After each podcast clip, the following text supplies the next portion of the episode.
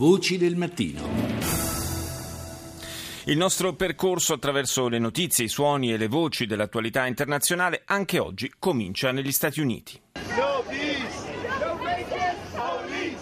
No justice. No peace. respect is definitely at the core. And we deserve equal amount of respect.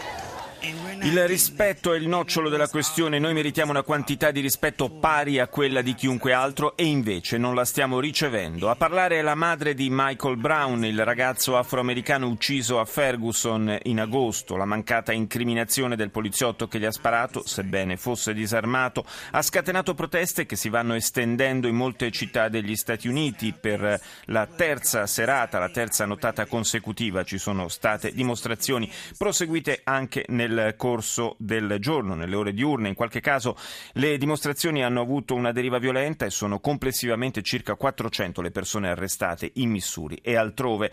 Le dimostrazioni si sono estese per la prima volta anche all'estero, approdando perfino in Europa.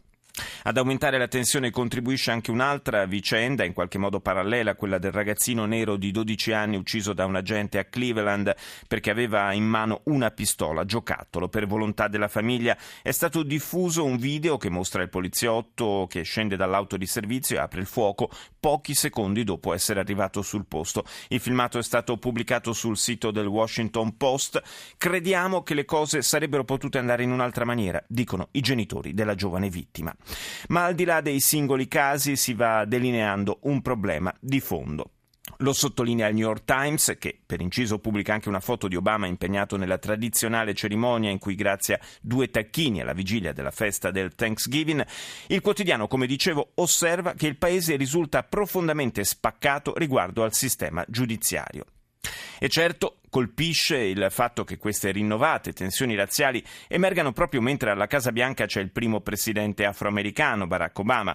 Ne parliamo allora con un esperto di Stati Uniti, il collega del Foglio, Stefano Pistolini. Eh, sì, la, la, la, la circostanza n- non è casuale anche in relazione al fatto che, che eh, il, il Presidente degli Stati Uniti eh, solo pochi giorni fa, eh, a, a posteriori della, della insomma, sconfitta abbastanza travolgente subita nel turno elettorale del medio termine, eh, aveva comunque eh, cominciato a tirare in ballo eh, gli argomenti che probabilmente saranno dominanti nell'ultimo biennio della sua presidenza, a cominciare dalla questione degli immigrati che è stata messa sul tavolo in modo eh, molto, molto deciso e anche scusate, piuttosto provocatorio. Sì. Eh, a quel punto oh, capiva che eh, Obama aveva individuato bene o male un, un fronte di intensità no? in cui dare un senso a questi famosi due, ultimi due anni di, di, di un mandato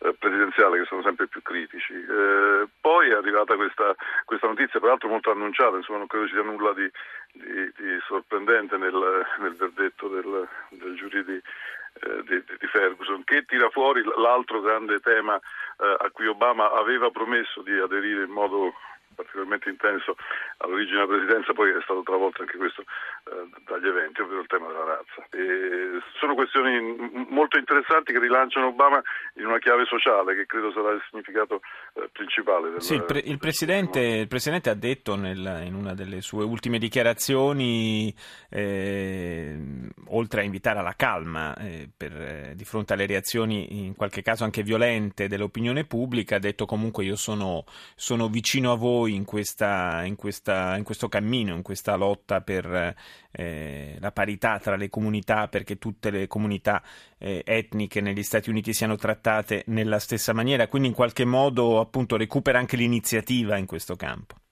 Innanzitutto non credo che basti, non credo che Obama si, si fermerà qua e, e, e, e, penso che proprio questo appello piuttosto severo che, che, che ha pronunciato alla, alla alla non violenza, a nessun ricorso a forme di, di, di protesta di, o, di, o a manifestazioni eh, violente, anticipi e poi una presa di posizione molto decisa sulla questione della razza. Io credo che eh, eh Obama abbia intenzione di mettere sul tavolo, per quanto sia naturalmente una guerra culturale, quindi una guerra teorica, un discorso destinato a cominciare e a non finire o a non finire mai forse, eh, ma voglia rimettere sul tavolo la questione della razza in modo eh, eh molto sonante, ma molto vocale, come dicono gli americani in un certo senso dissotterrandolo un po' no? da, da, da, uno strato di correttezza politica di, di, eh, e forse anche ipocrisia in certi casi sì. sotto il quale è stato seppellito a lungo. Nelle immagini che ci arrivano dagli Stati Uniti delle manifestazioni, parlo di quelle pacifiche che si sono svolte in varie città, abbiamo visto ad esempio a New York, a Washington, eh, manifestare insieme eh, bianchi e afroamericani. Eh, questo darebbe l'idea insomma, di, una, eh, di, una, questione razziale in qualche modo superata, eh, no, no, ma, no, questo, ma, questo, è vero solamente in una, in una America, eh, poi certo, c'è un'altra certo. America evidentemente. Sì, c'è, c'è, c'è, una, c'è, una, piccola America che poi, eh, beh, relativamente piccola si intende, ma una, c'è, un'America eh, mm, mm, um, obamiana, direi così, poi quella la stessa America che ha portato Obama insomma, a vincere le elezioni nel 2008 con un anticipo eh, clamoroso rispetto a quelle che erano le previsioni dei politologi, rispetto a quella che poteva essere la possibilità dell'arrivo di un afroamericano alla Casa Bianca. Uh, in realtà c'è una grande America, la, la cosiddetta right America, un'America gi- giusta ma di destra, insomma l'America profonda che eh, eh, ha, ha, mantenuto nella sua formazione, nella, nella, nella sua cultura una, una, una, una divisione un, un, un, un distinguo che, che, che, che, appunto è sociale, culturale. Poi episodi come questo che sono connessi al, al, al, alla posizione, al ruolo degli afroamericani negli Stati Uniti, ma anche al ruolo delle polizie, de, de, delle forze dell'ordine, eh, riportano prepotentemente la ribalta. Poi noi parliamo degli afroamericani in questo caso, ma probabilmente problemi simili si, si presentano anche per altre comunità. Sì, però insomma con, mh, mm, nei confronti degli afroamericani naturalmente esiste un pregresso che non è certo. esattamente eh, edificante. Insomma, che, che la, è... grande ferita, la, grande ferita, americana è quella. Ovviamente eh, non è eh, trascurabile. esatto. Mentre nel, nell'altro caso invece ci si connette, ci si avvicina più all'altro polo, all'altro, all'altro, all'altro ramo del problema che è quello dell'immigrazione appunto. Grazie a Stefano Pistolini, giornalista del Foglio, lo ricordo autore di Mr. Cool, come funziona il metodo Obama. Grazie di essere stato con noi.